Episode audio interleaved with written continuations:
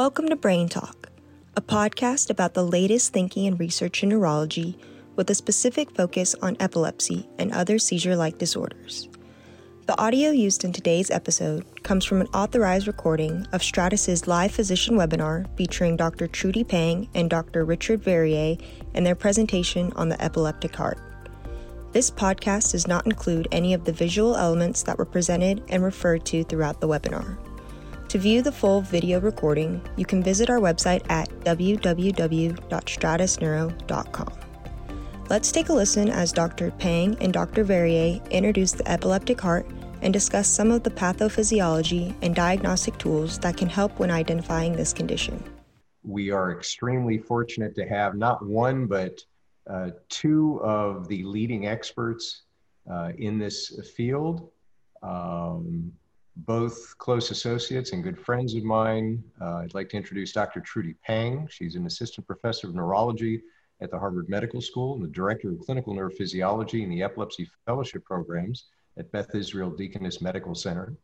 Uh, Dr. Pang completed her neurology residency training at Columbia Presbyterian Medical Center and fellowship at Beth Israel Deaconess Medical Center. Her clinical research interests include work on T-wave alternans, status epilepticus, and women's health in epilepsy. And our uh, second speaker is Dr. Richard Verrier, a, the, an associate professor of medicine at Harvard Medical School, Beth Israel Deaconess Medical Center. Uh, he received his PhD from the University of Virginia.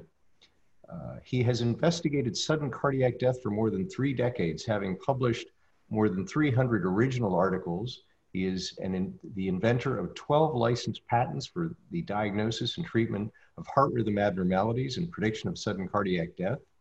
During the past nine years, he's focused attention on cardiac risk associated with chronic epilepsy in close collaborations with Professor Stephen Schachter, past president of AES, and in the past two years with Dr. Trudy Pang. Um, and they are both on BIDMC's Department of Neurology. Uh, their joint publications in epilepsia, epilepsy and behavior, and neurology have broken new ground in the study of patients with epilepsy. So without further ado, Dr. Pang. Okay, so good evening, everyone. It's a great pleasure to be here tonight um, with Dr. Slater and Dr. Verrier. Um, we're excited to share with you the Epileptic Heart webinar. Um, this is the very first time that we're doing this webinar and we're looking forward to sharing a lot of great information with you. So what do we mean? Um, some of us might be already familiar with this definition, but I'll just review it briefly with you. Um, this definition of SUDEP actually exclusively stipulates that the, these cases are, unrelate, are unrelated to anything that's clearly uh, trauma, drowning, a clear case of status epilepticus, and at autopsy, um, the coroner has to feel confident that this is not due to any other obvious cause, and that any other obvious cause actually also includes cardiac ischemic disease or other toxic causes. So anybody with a clear cardiac etiology um, is automatically excluded from this definition of SUDEP. And as we know, typically patients are found prone in bed, and uh, the, the classically um, identified risk factors are chronic epilepsy, with generalized tonic-clonic seizures being the greatest predictor of SUDEP. And of course, patients who are taking multiple uh, medications, who are male, um, have had epilepsy for a long time since a young age, and perhaps not taking their medications as consistently. Um, the etiology is still uh, unclear to us. There are several hypotheses, um, including respiratory abnormalities. Could this be due to autonomic dysfunction, as well as a lethal cardiac arrhythmia, which we could not necessarily detect on autopsy? And there are central causes, including a cerebral shutdown involving complete dysfunction of the brainstem regulatory mechanisms. Now, in the classic MORTEMUS study, these are patients who are admitted to the epilepsy monitoring unit for continuous EEG. And based on these ictal EEG recordings, it appears that SUDEP is a periictal event where patients have a generalized convulsive seizure, which then leads to respiratory failure and ultimate, ultimately cardiac failure. These are just a handful of cases that have been published uh, in the MORTEMUS study. However, um, we know that in two thirds of cases, there is no clear seizure, as in the case that I introduced in the beginning of the talk. Um, and in these cases, we still don't know what are the potential etiologies or factors that are playing into this entity. Now, what about sudden cardiac death? Um, it turns out that actually chronic epilepsy is closely related to higher risk for cardiac disease. And we see that in the Amsterdam cardiac arrest um, study, that the risk for sudden cardiac death in patients with epilepsy is increased by at least threefold. And there is a higher incidence of myocardial infarction, actually up to 4.8 fold compared to the general population, based on results from the Stockholm Heart Study. And in a very large epidemiologic study looking at sudden cardiac death uh, prospectively in the Oregon study, they found that up to 4.4% of those patients actually had a diagnosis of chronic epilepsy. If we were to translate these numbers um, into what happens uh, on a national level in the US, well, it, it translates into six, over 16,000 patients per day and 40 per year and 44 patients per day in terms of those with epilepsy who sudden who suffer the uh, consequence of sudden cardiac death. And if you compare these cases with SUDEP, they're actually about four times greater than the, than the rate of SUDEP currently recorded at about 3,600 per year. So sudden cardiac death is um, a little different in that compared to the general population, and that patients generally are slightly younger. They're in the uh, 55 years of age range compared to the slightly older cohort of 69 years in the general population. Um, this leads us to the condition of the epileptic heart, which is defined as a heart and coronary vasculature damaged by chronic epilepsy as a result of repeated surges in catecholamines and hypoxemia, leading to both electrical and mechanical dysfunction. And Dr. Uh, Verrier is going to go over in detail uh, the mechanisms and the pathophysiology that play into this, uh, this uh, clinical condition. Um, and so what we postulate is that over time, with the consequences of repeated seizures, we see that there is an acceleration of heart disease and there's an overall increased propensity to cardiac disease and thus sudden cardiac death. And although patients are still in the middle uh, age range, typically above 40, the mean age of 55 years is, as you can see, younger than the uh, typical uh, age cohort that we see in patients without epilepsy. And so uh, we're very excited to share this diagram, this Venn diagram, which capitulates um, the concept in our minds of what exactly is happening to the overall epilepsy population. Um, we can see in the blue uh, Venn diagram, blue portion of Venn diagram uh, that indicates SUDEP is about 36,000, uh, 3,600 per year. But when we talk about sudden cardiac death in the larger uh, beige colored circle, it's about 16,000, uh, about four times greater. And although there is a slight overlap between these two entities, um, the sudden cardiac death population is much greater and requires much greater attention than what we have been given so far. And we need to uh, understand further what exactly is contributing to this population.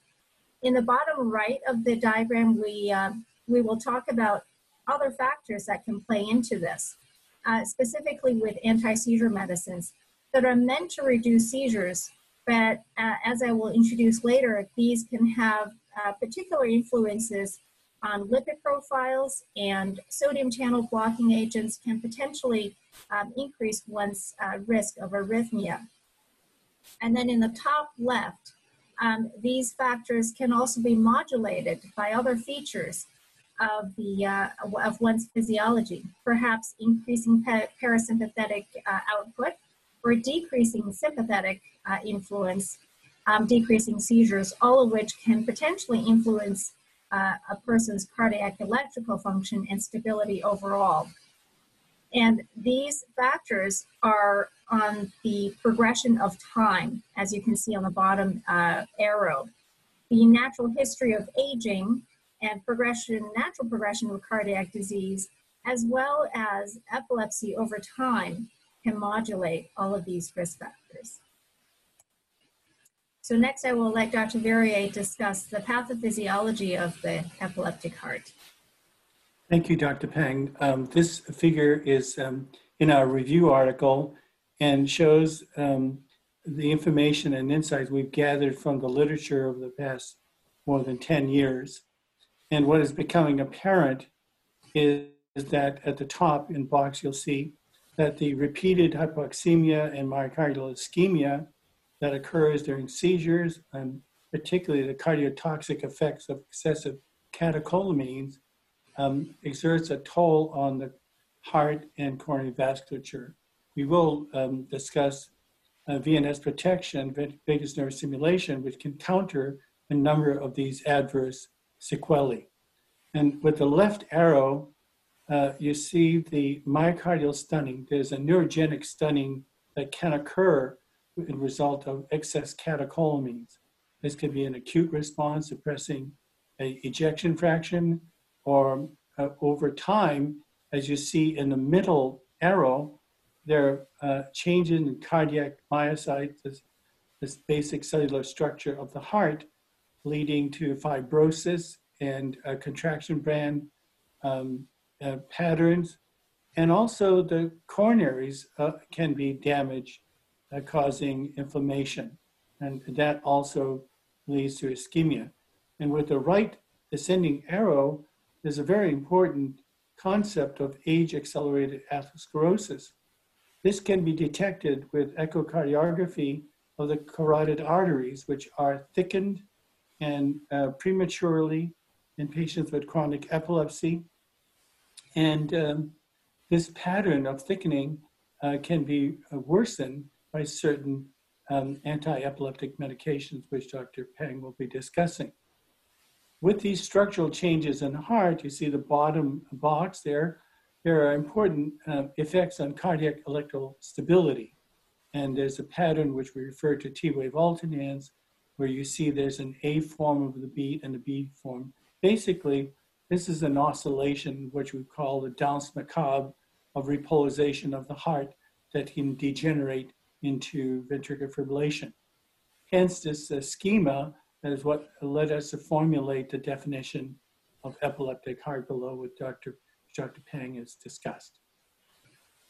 To give you a frame of reference, this is the pattern uh, of uh, the main factors leading to sudden cardiac death. Generally, we think in the terms, as we think in the terms of coronary artery disease. But as you are learning, the, there's a, a reminiscent pattern that occurs prematurely in the context of chronic epilepsy.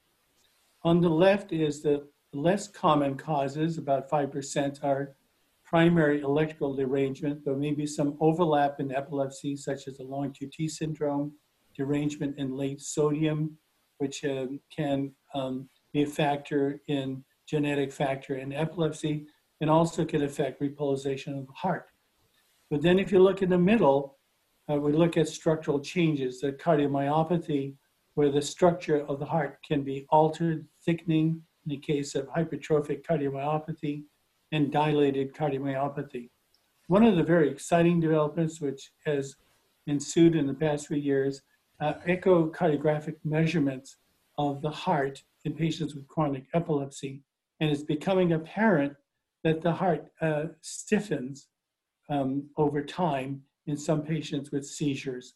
Uh, the echo, which can be done routinely, is picking up um, cues as to these structural changes. Also, very important is the atria in patients with chronic epilepsy become enlarged. And this sets the stage for atrial fibrillation. And I believe this is an underappreciated condition in epilepsy, that because of structural change in the atria and their enlargement, there may be a greater incidence of atrial fibrillation than has been heretofore recognized. And on the right uh, panels, the main culprit of risk for sudden cardiac death is coronary artery disease, and about 80% of cases in the setting of CID uh, accounts for risk for arrhythmia. The other important concept that I like to emphasize is that sudden death is a triggered event.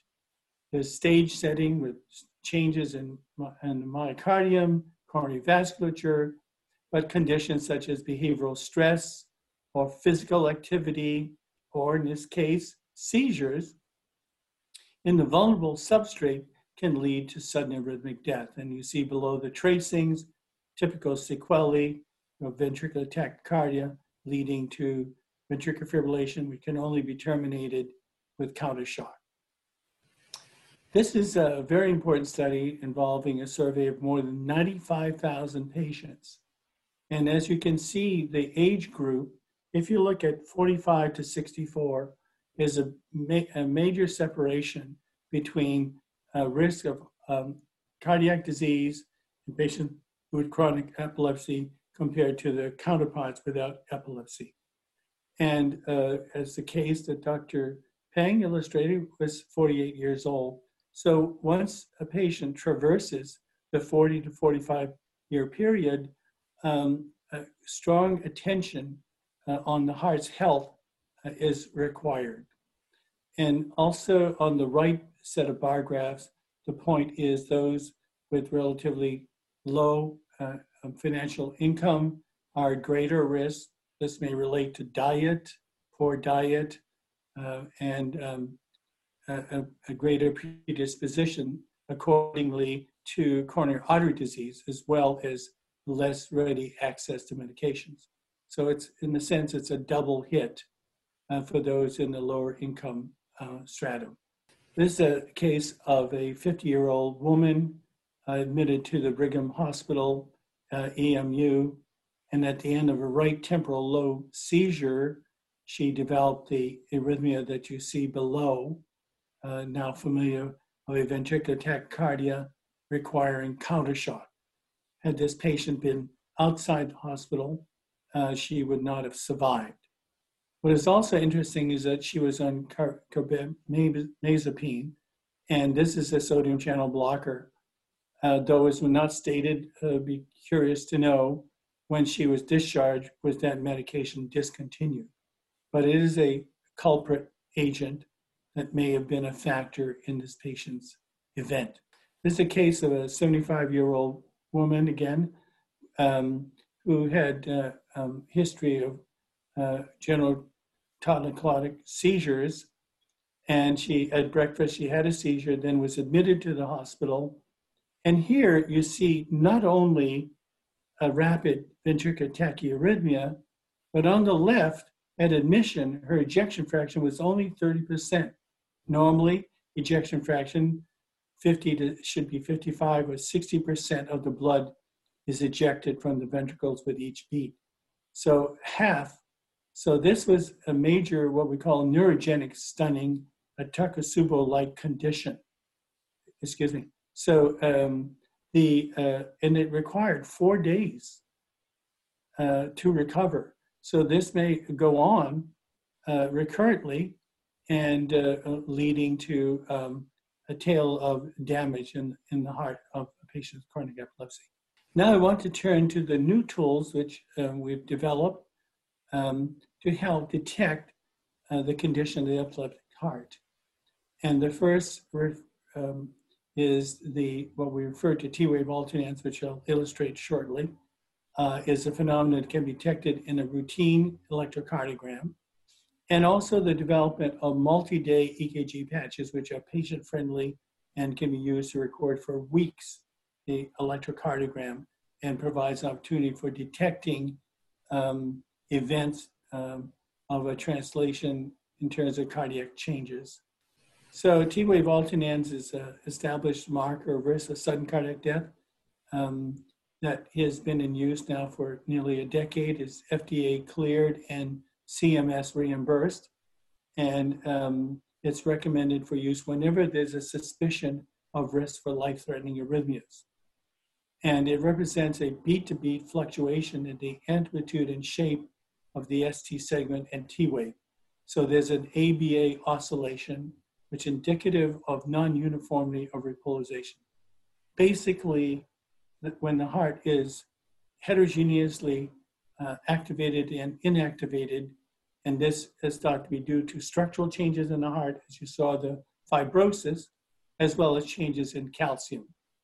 And so there is a direct link between this phenomenon and susceptibility to fibrillation in patients with various conditions, um, including myocardial infarction and heart failure. This is uh, the phenomenon. Uh, this is a standard of, of ventricular precordial lead. Uh, and you can see, if you look very carefully, there's an A form with a sloping shoulder of the ascending limb of the T wave, a more steeper ascending limb in B, AB. And it becomes particularly apparent when the computer superimposes or aligns a QRS, and you can see an A and a B pattern, a separation. The greater that separation, the greater risk for sudden rhythmic death. This is a patient who had 106 microvolts during this test and unfortunately died a year thereafter. So that is a um, unstable condition, which is important to evaluate um, in patients with epilepsy. And this is, shows the, the basic scheme for the pattern and conceptually straightforward, although signal processing is quite, quite elaborate. Simply group the A forms and the B forms. You see the second level tracings. Then they are averaged, the A and the B, and then superimposed. And then you can readily detect a difference when it's present. And this is in the range of microvolts. This is what we refer to as a ladder of risk, which we're putting together for various disease conditions. We've studied extensively stable coronary disease.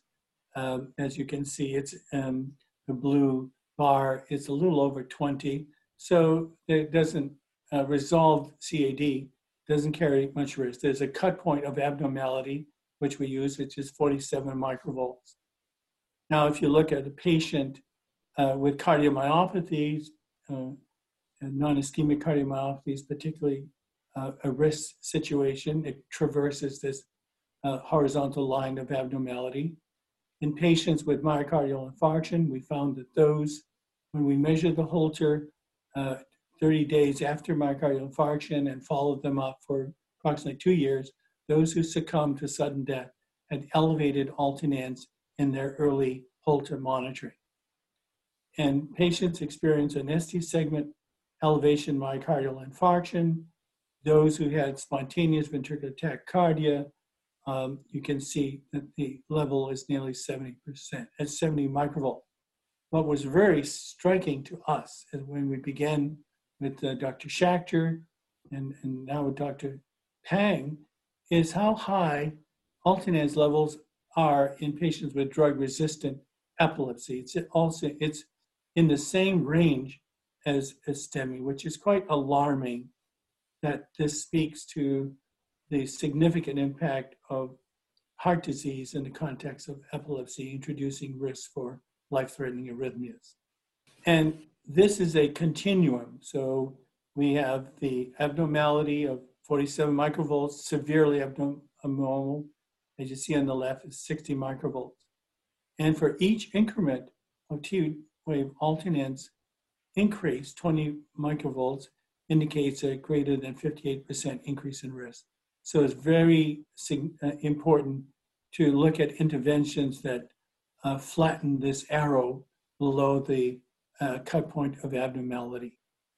Now, we are looking um, and examining in detail the electrocardiogram for um, what we refer to as EKG footprints of the epileptic heart condition, and perhaps someday would be uh, recognized as a syndrome. Um, in the 12 lead, standard 12 lead EKG, one can pick up um, uh, atrial fibrillation. And we believe that the substrate for this, as I discussed earlier, uh, it, it, includes atrial enlargement and um, changes in the structure um, of the atrium.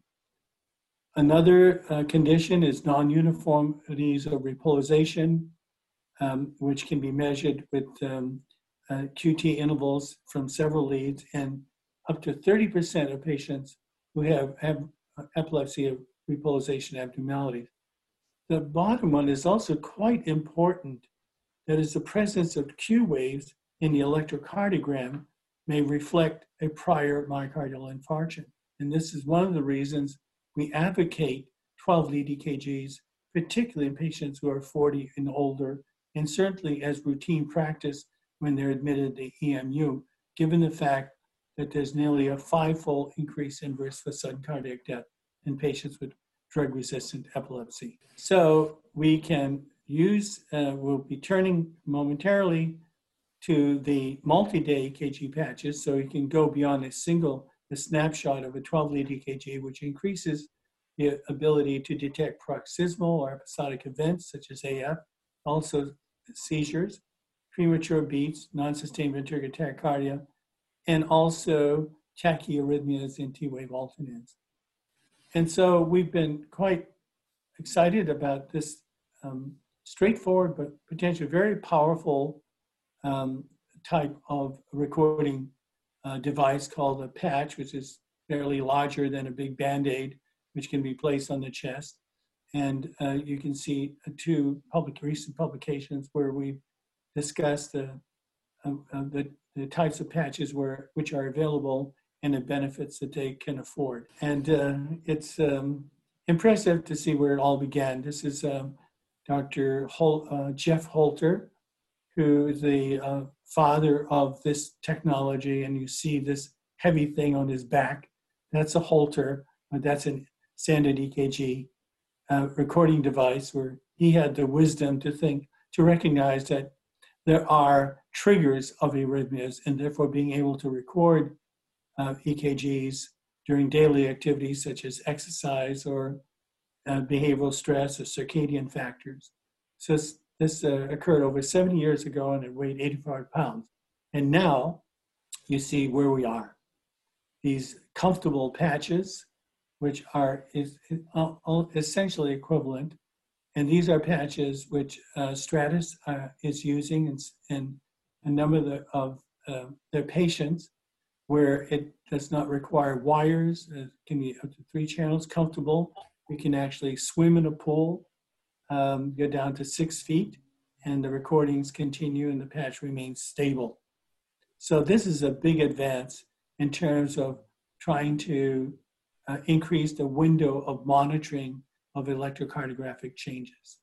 And these devices have also uh, telemetry capabilities so that they can communicate with um, secure database and healthcare provider can interrogate so a button can be activated if there are symptoms, and real time can be accessed the signal. Also, eventually could communicate with the headset, so they have much better synchrony of the EKG and the um, electroencephalographic recording. And this shows the, the uh, tremendous resolution of the patch. It's a Zio patch compared to a lead, lead one in standard EMU latest and natus system during a partial seizure. You see above with the, I mean below the kind of recording that you get with a wire, and it's basically a hash.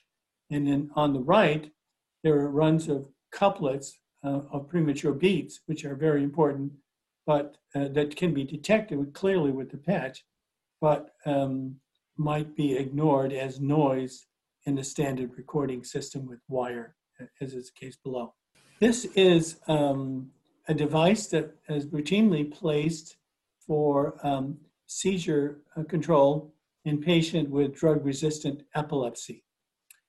Now, there's an interesting story. So here's the device goes below the patch. It's a wire, and then it goes to the neck, and you can see and the um, uh, increased um, amplification.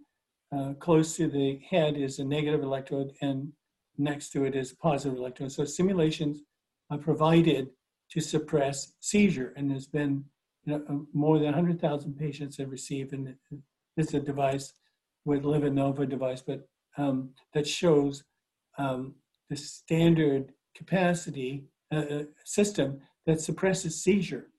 Now, when we first began, I found this interesting. The rationale of the epileptologist was to, to place this on the left vagus nerve uh, to optimize seizure suppression, but to minimize cardiac effects. Now, as it turns out, the left vagus has a very powerful influence on the left ventricle. So, when we um, um, started a series of experiments to see what uh, VNS might do to uh, cardiac electrical stability in the form of T-wave alternans, we found that um, this is a, a, series, it was the E36 series, a 28 patient internationally conducted um, and recordings at one week before and three weeks following VNS. Medications were unchanged. And you see a very dramatic reduction in T-wave alternans um, with VNS. Um, and it, the alternans level, which was well above the 47 cup, microvolt cut point, decreased to 40, below the, the cut point of abnormality. So uh, this shows an actual uh, recording in which in patient with pre-VNS is 67 microvolts and post-VNS was 21 microvolts. Uh, clearly the A form and the B form were brought closer together so there was minimal alternans after VNS stimulation. And um, we also asked uh, what was the effect just uh, indirectly through suppressing seizure, but um, or directly to neurocardiac interaction. And we got an insight on this problem uh, in patients with, which we were studying independently from the Anthem heart failure study, uh, where we stimulated, uh, had chronic vagus stimulation. And you can see prior to implantation, the, and this is three uh, representative patients, the alternans levels were quite high 97, 71, 94. And after VNS, it was reduced very markedly in two of the three cases below the 47 microvolt cut point, and in what and the third patient was reduced nearly by half. So there we um, this evidence suggests that there's dual protection of VNS in patient and redu- reducing seizure, neurocardiac interactions, opposing sympathetic activity, improving baroreceptor sensitivity, and also reduces cell death, cardiac cell death, and is anti-inflammatory. And this is quite different from the anti-epileptic medications, which have the side effects which we've discussed. And it's important to recognize that these effects are long-lasting. We know that in respect to seizure, the effects have been, um, significant effects have been observed in the number studies up to 12 years. And in our cardiac studies of heart failure patients, we know that it lasts at least three years. So there's a sustained benefit of VNS with minimal side effects and with very strong backing in terms of cardioprotective mechanisms. So our summary for this part is that um, patients with drug-resistant epilepsy uh, develop a, a, heart condition which can be detected in a growing number of ways. A very important one for the electrocardiogram uh, in which we can study, quantify the effects on T-wave alternans, um, identifying risks for life-threatening arrhythmias.